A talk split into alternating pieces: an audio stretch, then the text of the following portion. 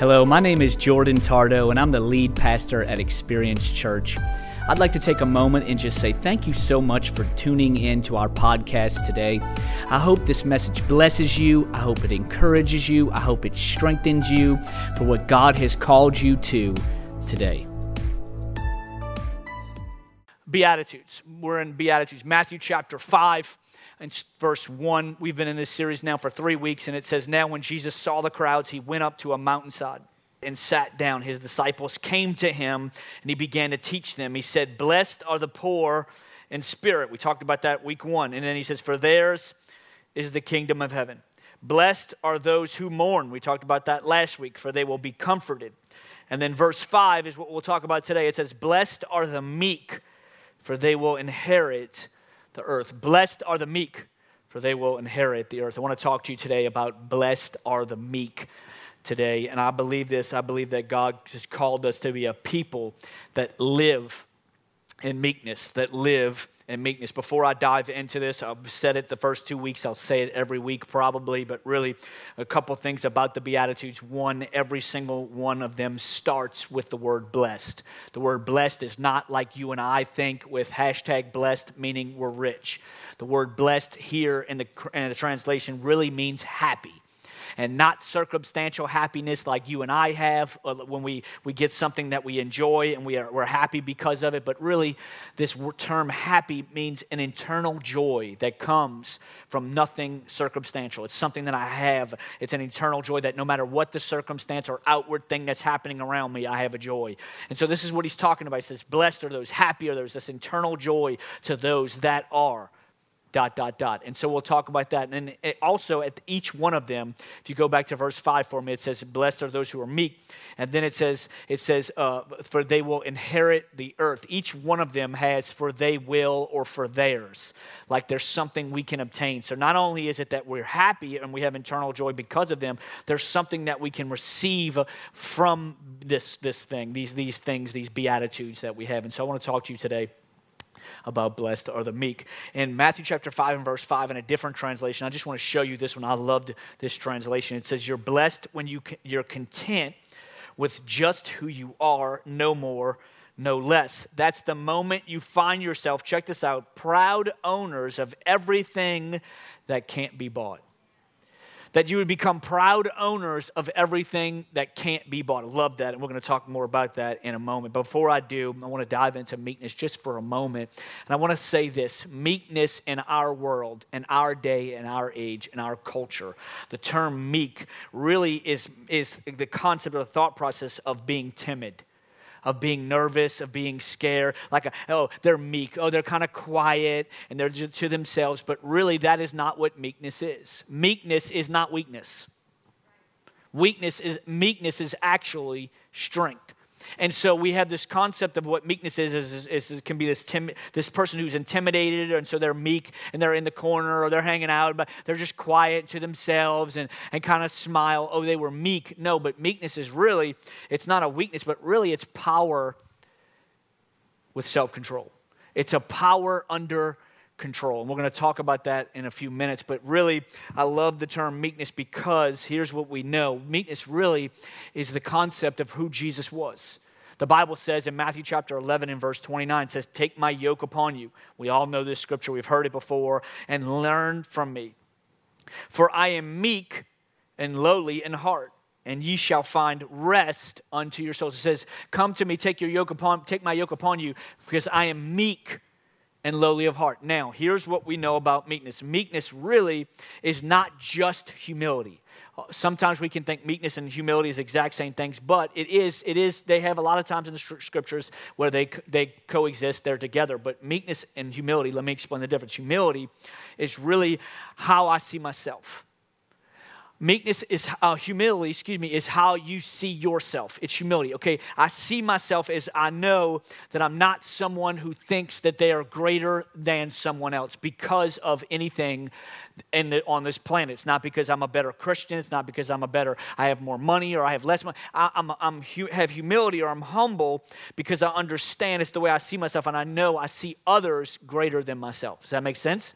And so that's what humility is. But really, meekness is an add on to humility. Okay? It is definitely, yes, it's the way we see ourselves and walking in humility, but also meekness is then also the way that I respond to you. It's my behavior towards you. So, yes, it's the way I see myself, but it's also my behavior and my response to you. It's your, the way you see yourself, but it's also the behavior. It's an add on. Come on, dads in the room. We're talking about dads today. You know, we like add-ons when we go to the store. You know what I'm saying? Yeah, yeah, put the little turkey, yeah, put a little roast beef, yeah, yeah, put a little more lettuce, little, but give me some extra cheese. You know what I'm saying? We like add-ons. Come on, somebody. And here's what it is. This is what meekness is. It's this addition to it's it's humility, yes, but it's also it goes beyond just humility. It's not just the way I see myself, but it's also the way that I'm responding to you. And this is who Jesus was. He walked in humility, but he responded to us because he loved us. He, he gave himself for us. And I want to show it to you in Philippians chapter 2 and verse 3. It says, Do nothing out of selfish, selfish ambition or vain conceit. Rather, in humility, value others above yourselves, not looking to your own interests, but each of you to the interest of the others. In your relationships with one another, have the same mindset as Christ Jesus, who, being in very nature God, did not consider equality with God something to be used to his own advantage. You know, I see this, I love it because he starts with walking humility, valuing others. It's, not, it's just not just being humble, walking humility, but then also value others. And this is what we see really meekness is valuing others. Meekness is valuing. I love the concept of value because here's what we know. We can oftentimes in our lives feel like by the way that we do things or the way that we think about things, it determines our value. But the, the incredible thing about the God that we serve is He does not respond to us or value us based on what we do or say or think. He values us because He loves us. He values us because it's, his nature. And so, as, as humans, uh, we should be the same where we say, okay, I want to value others around me, not based on myself and what I think value should be, but I wanted to go above myself. I love that Jesus does not put value as a price tag. There's no price tag on that. Y'all know you go to the store, you're looking at something, the first thing you want to do is you want to look for the price tag. And then you determine in your mind is it valuable enough? Does it worth the value of what I'm about to spend on what they're asking for this? You know what I'm saying? You go to the store and you look at something and maybe it's a piece of furniture and you're like, oh my gosh, two years ago I would have paid twice, three times less than that. It's not, the value of that's not worth whatever the, the cost of the price is. And here's the great thing about the God that we serve. You and I, He loves us so much that He's not put a limit on our value. In fact, He gave everything for you and I. There's no limit to our value. I, I, we were just recently, Ashley and I, uh, for our anniversary, we went to a water park just a day. We just spent the day at a water park and we were floating around the lazy river. Y'all know what I'm saying? Come on, somebody. You know what I'm saying? People can get on the slides, they be screaming, just put me on a tube in the lazy river. Y'all know what I'm saying? I'm floating down, I'm thinking, singing songs in my head, and living life and Ashley's floating. We're floating along, and we're holding on each other's tubes, and we're kind of just floating along. And Ashley's like, i guess she saw me going into deep thought, and she says, "What are you thinking about?" And she's probably thinking, I'm thinking about all the great years that we've been married, and how beautiful she is, and how incredible of a wife she is, which is all true. I said, "Well, you know what I'm really thinking about? I'm thinking about what do you think these people spend on a water bill once a month?" I was floating down the river and I looked at the water and I think, man, my water bill is high and I don't have a thing like this. And look at the slide. They're just constantly going, water is constantly being poured. Think of the water bill. Ashley turns around, doesn't, think, doesn't even take a second, doesn't even take an ounce of a second to think, the response. She says, That's the most dead thing you could ever say. Come on, Dad, y'all know what I'm saying. We go somewhere and we look around, you're like, man, we're in an arena. Everybody's celebrating their team, and we're thinking, man, what's the electric bill like in this place? We go to a nice golf course. Everybody's thinking about how beautiful the course is. We're thinking, man, what's the upkeep like? What we're doing is we're putting a price on the value of what we see because that's what dads do. Come on, somebody. But here's the thing God, in His so great love for us, He said, I'm not going to put a value on you because you're priceless.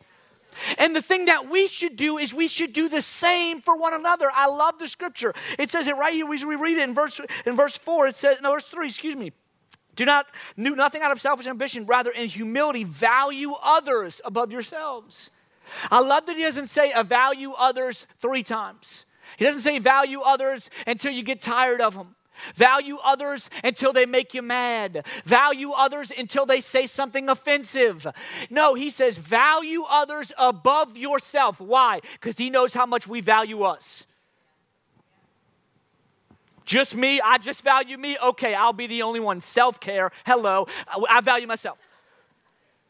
We value ourselves so much so that, that, that, that, he knew this and he says, Listen, I want you to know, I want you to value others around you more. Why? Because this, what this is what meekness look like, looks like. It's not just I'm walking in humility and thinking less of myself. No, it's I'm also saying, okay, I want to think less of myself, but then I also want to value those around me and not putting a limit on them. Oftentimes we have conditional value on this planet. You offend me, guess what? I'm not gonna value you. You're gonna respond negatively to me, you're gonna post something negative about me or something I don't agree with, my value for you drops. That is not who God has called us or created us to be. He has called us to say, I wanna value above myself, whether I agree with you or I don't. This is what meekness is.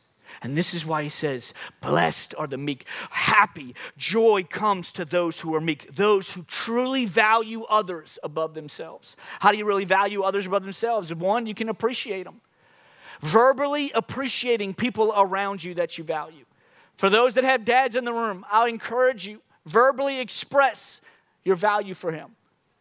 We're celebrating dads today. Listen, yes, I want, to, I want you to value everybody. I want you to appreciate everybody. But how are you verbally appreciating? Because here's what I know appreciation is only so much appreciation when it's not spoken. There's a different level of appreciation when you speak it out and you say, hey, dad, I want you to know I'm grateful for you. I've seen all the things you've done for me, and I've seen how you've taken care of our family. How are we appreciating one another? How do we do it? How do we continue to walk and, and value one another? One another way relationally is by not trying to control one another. We live in a culture and a society where everybody's trying to control. I want you to do what I want you to do, and I want you to think the way I want you to think, and I want you to believe what I want you to believe, and I want you to fit in this box. And if you don't, then you're outside of that box, and now your value has decreased because I look at you differently because of something in your life. No, God wants us to say, okay, no matter what you believe, no matter what you look like, I'm going to value you because I understand that God has created you and He loves you just as much as He loves me. We are a, we're a church that believes in being a multicultural church. We believe in valuing one another, not because of our race, but because we're all children of God. Not because of the way that we look and our backgrounds. No, no, that doesn't matter. What matters is that we understand that we're all children of God. And this is really countercultural. Countercultural, uh, culturally, it's this concept of okay, find the people that kind of fit your niche, and then from fitting your niche, then you kind of stay with your people, and that's the people you really value and you really appreciate. But God and Jesus, He went outside of His niche because if that's the case, He would have never He would have never died for us. The Bible says, yet while we were enemies of God, He chose to love us and die for us while we were still sinners. And so we can, we can love one another and value one another with respect, with being honest with one another, with being interested in, in one another's lives, with being present. Come on, somebody. With being present in the moment. You know, somebody told me the other day, it was kind of mind blowing, kind of shook me a little bit. They said, you know, the, when your, your child is born, you really, the countdown has begun, begun, and you really only have 18 of whatever it is. So you only have 18 Father's Days until your child is graduating and moving on. Now, some of you have children that are older than that. You have more Father's Days, yes, but the, while they're in, home, in the home, you have 18 of those. And so here's the thing is taking the moments and valuing and being present in the moment that you are in. You know, one of the things I've been doing, and I would encourage you to do this, and this is so practical, and this is literally just one of the, uh, you don't have to do this, but what I've been doing is I actually deleted the apps off of my home screen. And so you have to type in the search of your phone, my phone to find like ESPN. Okay, I'll just be vulnerable. ESPN. I look at ESPN a lot. Okay, praise God. I look at the stats and I look at the games probably too much. Come on, somebody. That being said, I deleted it off of my home screen, and so now if I want to look at ESPN, I have to type in the search to find the app, and then I can go to it. I didn't delete it off of my phone, but I deleted it off of my home screen, and you would be shocked at how much you stop yourself from just, just, just randomly going to it because it's just random and because you're just not thinking about things, you just do it. And so I, it's been incredible for me personally, as far as that goes, of where I've been just able to just not, okay, I'm not going to waste my time on that, and I do go do something else. And so I would encourage you in your life, be present. The phones, and I know we had a whole message about phones, not a whole message, but a lot of messages of, of phones a couple weeks ago, and I, I, so I'm not going to get real deep into it, but I do know that the enemy tries to distract us from really valuing one another and being present in the moment. Here's what I know. And you're like, oh, it has nothing to do with value and somebody's importance texting me. Well, here's how I know it's about value because, and what we're doing. Because here's what we do. If you, the number one person in your mind, if you could think, the number one person you would like to meet and spend an hour with, the one person, if you could think of the one person that's alive today, everybody's like, Jesus. Okay, yeah, I understand Jesus. You want to spend an hour Jesus. Well, you can't spend an hour Jesus, but that's a whole other message for a whole other time. But if you could spend one hour with somebody in your life today, that you, you may be a famous person you love, a sports athlete, maybe a president, maybe a past president, I don't know, somebody that you, you say, I would love to spend an hour with. How do, I, how do I know it's about value? Because if you got an hour with that person, you wouldn't look at your phone. You would be engaged and present. Why? Because you know the value of the conversation and getting the opportunity to be with whatever person that is. It's the same thing with us relationally. Like, oh, well, I'm with my spouse all the time. It's all good. Yeah, that's true. And that's totally fine to have time while you're on your phone. But are you spending time where you're present, valuing your spouse, where you say the phone doesn't exist right now? Are you being present with your family, students in the room, when you're your parents and you're at their house and they're eating and you're scrolling the whole time and they're asking you questions and you're just on your phone, you're texting and goofing off? Are you being present? Because here's what I know it's showing you what you value and it's showing others around you what you value. And so it's important that we would take time. Oh, well, that's just the culture today. Exactly. This is countercultural. It's, it's a meekness. It's saying, I'm going to take time. I'm going to show God. I'm going to show others around me. One, that I value God, but then two, that I value others around me in my life. Same thing with our relationship with God. As we pray, as we read, as we study, are we so distracted with things going on that we're not valuing time with Him? How are we valuing those around us? Meekness truly values. Philippians chapter 2 and verse 5, it says, In your relationships with one another, have the same mindset as Christ Jesus, who being in very nature God did not consider equality with God something to be used to his advantage. Rather, he made himself nothing by taking the very nature of a servant, being made in human likeness and being found in appearance as a man. He, he by taking the very nature of a servant, meekness is valuing, but also meekness is serving meekness is serving God. Jesus was one who was meek. He said, I am meek. And he valued others, he valued us, but he also he came, the Bible says, not to be served, but to serve others. He came as a servant. And you may say, Oh, come on, not another serving message. Ah, we know we're supposed to serve. And here's the thing serving is really the culture of the kingdom. And so it has to constantly be talked about because it's the culture of really the kingdom of God. The counterculture and the culture of our world is really to be served. And so we have to always be reminded of I'm here not to be served in my relationships, but to serve others. I'm here and I'm in relationship with God, not for Him to serve me in my needs, but for me to serve Him. Serving is such an important part of the kingdom of God. In Matthew chapter 19 and verse 30, it says, But many who are first will be last, and the last will be first. Many who are first will be last, and last will be first. Matthew chapter 25 and verse 23, it says, And his, his, his Lord said to him, Well done, good and faithful servant. Well done, good and faithful servant. When we get to heaven one day, when we pass on this life, the Bible says that these are the words that if you believe and confess with your mouth that Jesus is Lord of your life and you believe in him, the Bible says these are the words we will hear. Well done, good and faithful servant. He doesn't say, Well done, good and faithful pastor.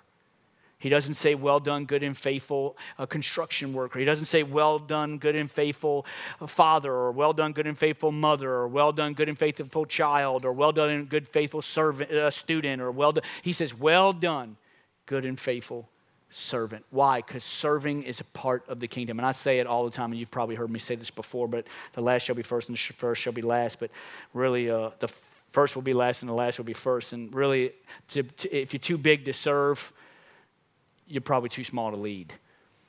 And I believe that. I believe that, that we are called, there is no position that we reach that outgrows serving. There's no status amount of money that we should reach that we think now we're above serving. See, in our culture, again, this is why it's counterculture. In our culture, we reach a status to where we think now others serve me.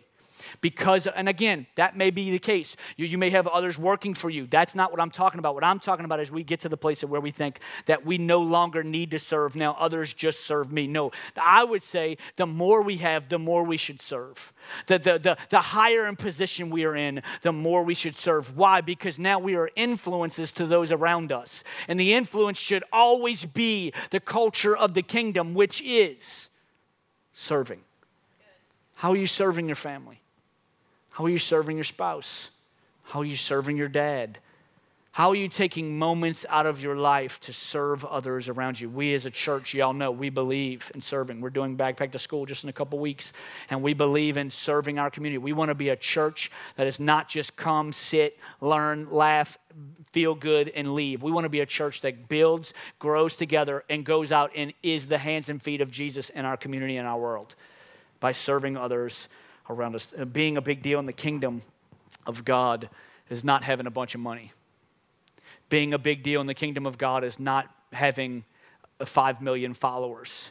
Being a big deal in the kingdom of God is not fortune, it's not a position or a status. In our culture, really, that's what a big deal is. It's somebody that is known and somebody that wins championships or someone who is famous or somebody who has a bunch of money. And this is what a big deal is. But the Bible says that the last will be first. And what does that mean? It's not about how, what I have on this planet that makes me a big deal in the kingdom. What makes us big deals in the kingdom is those that are willing to serve those around around them with a heart of serving in every area of our lives. I believe this. And here's what I know it's, you know, the, the expectation is really, I would say, is pride. The expectation that I'm now called or deserve to be served is pride that I'm in a position now that I deserve to be served. I'm my spouse now deserves, I deserve to be served by my spouse. My children should serve me. We, it, this expectation of thinking the, the status or the position or the place that we are in in life deserves being served is really pride. And the Bible says that God resists the proud but he gives grace to the humble. And so for us, it's important to say, okay, I want to always be ones to serve. And I would say this don't wait to serve. How can you serve your spouse before your spouse says they, did, they need to be served? How can you serve the community before the church creates a serving opportunity event? We create serving opportunities in, the, in our church, not so you can say, okay, the month of March, month of May, month of June, month of August. Okay, I can check my box. I've served this month. We don't, that's not why we do serving events here. The reason why we do serving here events in, on this, in this church and on this planet and in this community is so that it would feed your hunger to serve others around you every day. It would ignite something in you and say, Oh my gosh, this feels good. I love it. I love going to serving events and people coming to me and they're all hyped, like, Oh my gosh, this is so awesome. Look at all the people. We're doing so much. And the, the point of it is to get you all hyped like that so then that you would go and now you, I can serve my, my people in my work. I can serve my people in my neighborhood. I can serve my family in my home. I can serve. I says, Why? Because there's this joy that comes that I cannot receive when others are serving me that comes when I'm serving others. Why? It's because it's part of meekness. Meekness is one that serves. And the purpose of serving is what? The purpose of serving is not to gain something. You know, when you invest in something, in the natural term, the ROI, many of you know what ROI is if you don't, return on investment. But what, what really, when we invest something, we're expecting our money to return more to us because that's why we're investing. So I invest in a rental property. If I invest in a rental property, then my return on investment has to be better than what I invest, or it's not worth the investment. But see, if we do that with people, I'm going to serve my family, I'm going to serve my spouse, and I'm expecting a return. If I don't get the return, then that's not worth serving. See, that's pride. That's not what true serving is. Serving is not a return on investment. That would be pride. That would be I'm serving to gain something from you. Serving is I'm giving something to you. Does that make sense? And so I want to serve with no expectation because I want to give you my time. I want to give you my resources. I want to give you my love. I want to give you. This is why we serve in our community. It's not so that we can say, oh, we want everybody to come to our church. No, in fact, most of the places we serve are too far away for people to drive. Why? Because we want to serve our community with no expectation you say, oh, well, now you got to come to our church. No, we want to give to you because we know what God has given to us. It's a meekness that God has given us. And this is what Jesus did for us. He served us with his life. He literally gave his life and he served so that we would know how much we are valued on this planet and in eternity. If we would turn to him, we would spend eternity with him. Philippians chapter 2 and verse 8, very quickly. And being found in appearance of as a man, he humbled himself by becoming obedient to death, even death on a cross. Meekness is valuing, meekness is seeking, uh, serving, excuse me, and then meekness is commitment. Meekness is commitment. It says that being found in appearance as a man, he humbled himself by becoming obedient to death, even death on, his, on the cross. We, we get married, if you do the traditional vows, we have this vow that we all say it's till death do us part. Till death do us part. And everybody in the audience is, oh, Dear, so cute. Yay. Till death do us part. It sounds so pretty. But the incredible thing about the God that we serve is he actually walked us out. He said, I'm going to be so committed to you because I love you that even unto death I choose you. I choose to love you because you're valuable. This is the incredible thing about the God that we serve. No matter what we do, no matter what we've said, no matter where we've been, He will always choose to love us. Why? Because even unto death, in the death of a cross, He said, I'm committed to you. God is a God who is committed to us, and we, in return, God desires for us to be a people that are commitment, committed. Meekness is commitment. We are living in a culture, in a day, in an age where commitment really doesn't exist. Commitment is this do it until you feel like not doing it anymore, and then move on.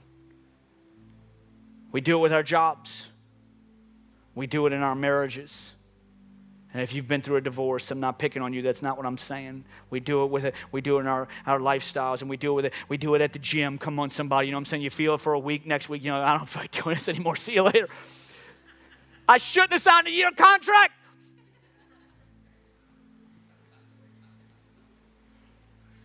But God has called us to be a people that walk in meekness, that are committed to one another. That we would commit and say, you know what? Even in your bad days, I'm here for you.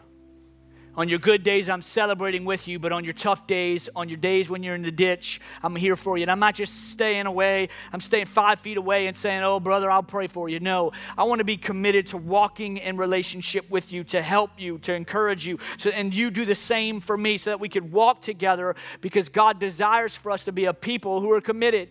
He desires for us to be a com- people that are committed to Him we can so quickly get caught up in our feelings and we get caught up in a, oh, we're not feeling God today or we're not hearing God today or, you know, maybe this God thing's not for me. And we can base our commitments on what we feel when really that is not what commitment is. Commitment goes way beyond our feelings. It's a choice that says, no matter what I feel, I choose you.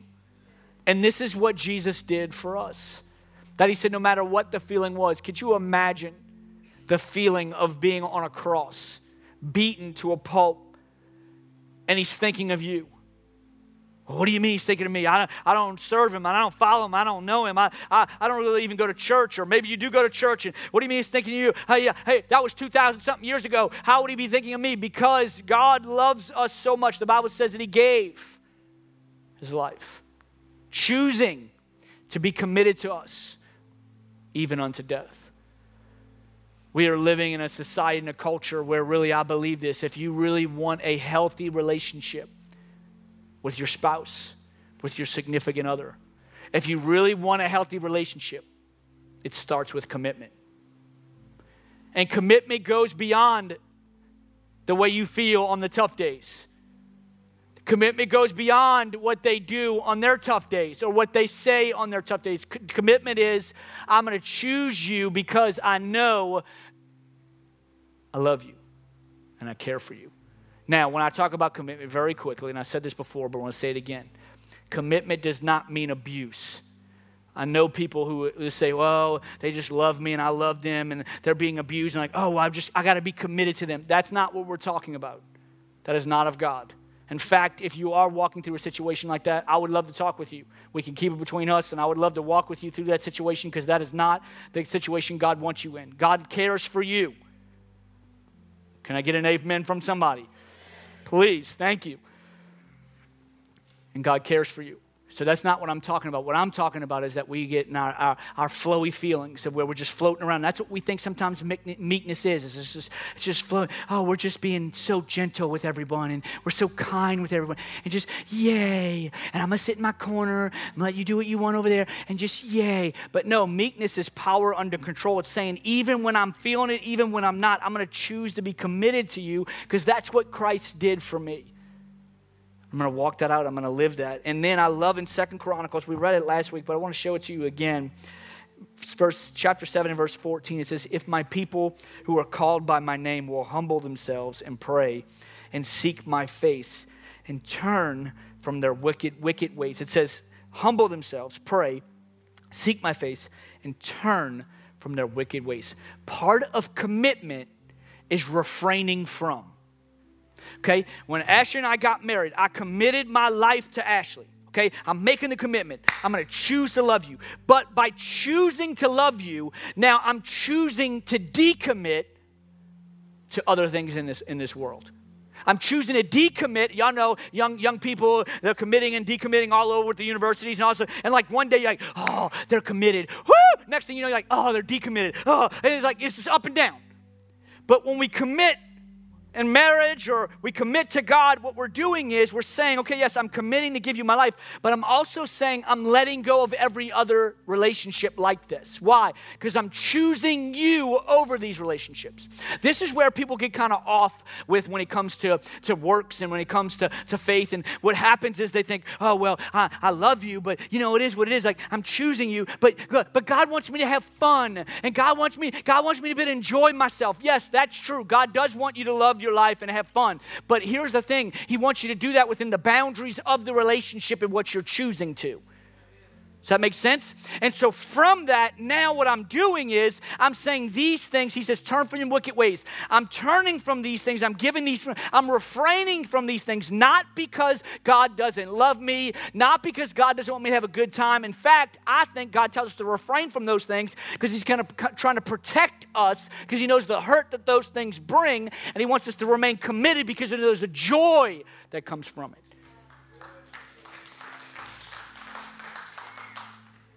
Committing to one another Ref- means refraining from certain things in your life.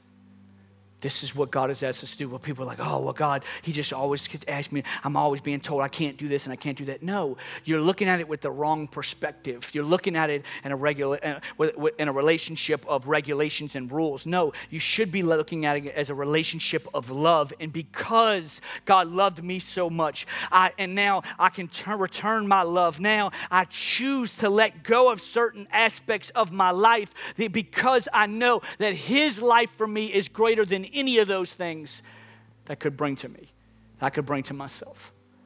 It's refraining from. He says, I love the scripture. Blessed are those who are meek because they will inherit the earth. What does that mean? What are you talking about? How does that work? How, how could you inherit the earth? Does that mean like we own the world? Like, yeah, we own the world. That's not what he's talking about. Again, I'll read it to you in Matthew chapter 5 and verse 5 in the translation of the message that we read earlier. You're blessed when you content with just who you are, no more, no less. that's the moment you find yourself proud owners of everything that can't be bought. Blessed are those who value others.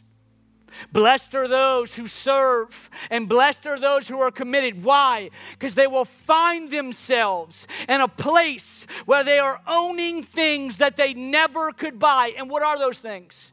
They're healthy relationships. There are relationships around us that we can look at, and we have these deep friendships and we have these deep relationships with our spouse and our children. It's why? Because we're choosing to live in meekness, which is what? It's serving, it's valuing, and it's being committed no matter what. And from that, we find ourselves having this eternal joy that comes even though other people are walking through the same things and they're not walking through joy, even though they're, we're walking through the same job opportunities and people are frustrated and nervous and, and scared and, and stressed out, and we're walking with joy. Why? Because we know that there's something greater on this planet than those things, and that is deep relationships with one another. And we inherit those by valuing one another. We inherit those by serving one another, and we inherit those by committing ourselves to one another. And I love this because this is what Jesus did for us. And when we return that to Him, we return our value for Him. We say, God, you're first. We begin to serve Him with our lives. We say, God, my life is not mine, it's yours. I want to serve you with my life. And then we also commit our lives to Him. Here's what happens we walk in a healthy relationship with Him as well. And then it becomes less about the rules. It's not about how many times you read your Bible, it's not how many times you pray today. It's about this relationship of me valuing Him and committing my life to Him and serving Him. And now He brings this joy that I could not find on this planet without Him. Blessed are those who are meek. Why? Because they'll inherit the earth. They will find things on this planet that no money could buy. And I don't know about you, but I want some stuff nobody can buy. Come on, somebody.